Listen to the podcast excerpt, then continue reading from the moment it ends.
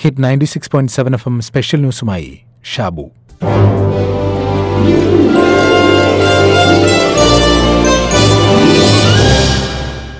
ദൈവത്തെ സ്വപ്നം കണ്ട ഒരാളുടെ പഴയൊരു കഥയുണ്ട്. ദൈവത്തോടൊപ്പം കടൽ തീരത്ത് നടക്കുകയായിരുന്നു അയാൾ. മണൽത്തരികളിൽ നാലു കാൽപ്പാടുകൾ അയാൾ കാണുന്നുണ്ട്. രണ്ടെണ്ണം അയാളുടേതും രണ്ടെണ്ണം ദൈവത്തിന്റെയും സ്വപ്നത്തിന്റെ അവസാനം അയാൾ നോക്കുമ്പോൾ രണ്ടു കാൽപ്പാടുകൾ മാത്രമേ ചില അവസരങ്ങളിൽ കാണുന്നുള്ളൂ. അയാൾ ഒന്നുകൂടി ഓർത്തു നോക്കി. തന്റെ ജീവിതത്തിന്റെ എല്ലാ സങ്കട സമയങ്ങളിലും പ്രതിസന്ധി ഘട്ടങ്ങളിലുമാണ് രണ്ടു കാൽപ്പാടുകൾ മാത്രം കാണുന്നത്. അതയാളെ കൂടുതൽ ഖിന്നനാക്കി.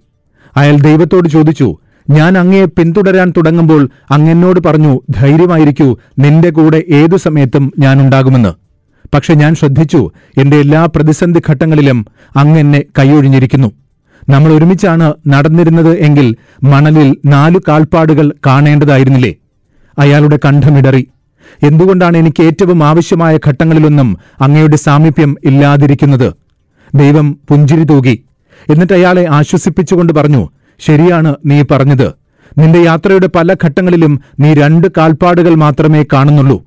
നീ ശ്രദ്ധിച്ചു നോക്കിയോ? ആ കാൽപ്പാടുകൾ ആരുടേതെന്ന്? അതെന്റെ കാൽപ്പാടുകളാണ്. നിന്റെ സങ്കട സമയങ്ങളിൽ നിന്റെ ദുരിതങ്ങളിൽ ഞാൻ നിന്നെ എടുത്തുകൊണ്ട് നടക്കുകയായിരുന്നു. എന്റെ കാൽപ്പാടുകളാണ് നീ കണ്ടത്. ഞാൻ നിന്നെ ഒരിക്കലും കൈവിട്ടിട്ടില്ല.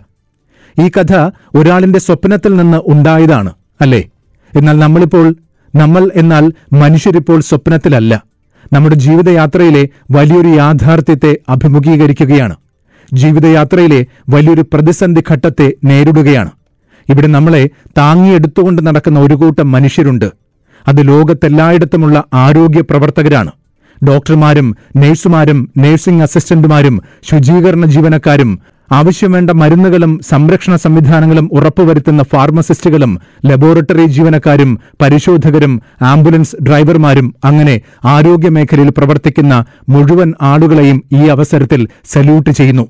കൊറോണ ഏറ്റവും കൂടുതൽ ഭീതി പടർത്തിയിരിക്കുന്ന ഇറ്റലിയിലെ ആശുപത്രിയിൽ ജോലി ചെയ്ത് തളർന്ന് തന്റെ ടേബിളിൽ തല കുമ്പിട്ട് കിടക്കുന്ന എലേന എന്ന നഴ്സിന്റെ ചിത്രം കഴിഞ്ഞ ദിവസം ലോകമൊട്ടാകെ പ്രചരിച്ചിരുന്നു. അത് കൊറോണ വൈറസിനെ നേരിടാൻ ആരോഗ്യ പ്രവർത്തകർ നടത്തുന്ന ആത്മാർത്ഥ സേവനത്തിന്റെ അടയാളമാണ്. എത്രമാത്രം ക്ഷീണിതരാണ് ഇക്കൂട്ടർ എന്ന് തിരിച്ചറിയണം.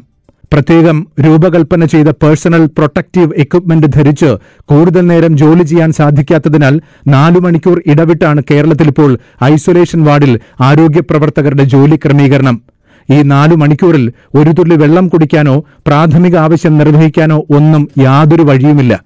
സ്വന്തം ആരോഗ്യത്തിന്റെ കാര്യത്തിൽ കുടുംബത്തിന്റെ അതിലേറെ തങ്ങൾ പരിചരിക്കുന്ന രോഗികളുടെ കാര്യത്തിൽ ഇവർ അതീവ ജാഗ്രത പുലർത്തുന്നുണ്ട്. അവരെ ചേർത്ത് നിർത്തേണ്ട ചുമതല നമുക്കുണ്ട്. ഈ കൊറോണ കാലമൊക്കെ കഴിഞ്ഞാലും അവരോട് നന്ദിയുള്ളവരായിരിക്കണം. ഇപ്പോൾ വേണ്ടത് അവരോട് സഹകരിക്കണം എന്നതാണ്. കാരണം രോഗം പടർന്നു പിടിച്ചാൽ ആശുപത്രികളിലേക്ക് കൂടുതൽ രോഗികളെത്തിയാൽ കാര്യങ്ങൾ നമ്മുടെ കൈപ്പിടിയിൽ ഒതുങ്ങില്ല. ഈ ഒരു രണ്ടു മൂന്നാഴ്ചക്കാലം വളരെ പ്രധാനപ്പെട്ടതാണ്. സോഷ്യൽ ഡിസ്റ്റൻസിംഗ് നിർബന്ധമായും പാലിക്കണം. രോഗലക്ഷണമുള്ളവർ ഐസൊലേഷനിൽ കഴിയണം.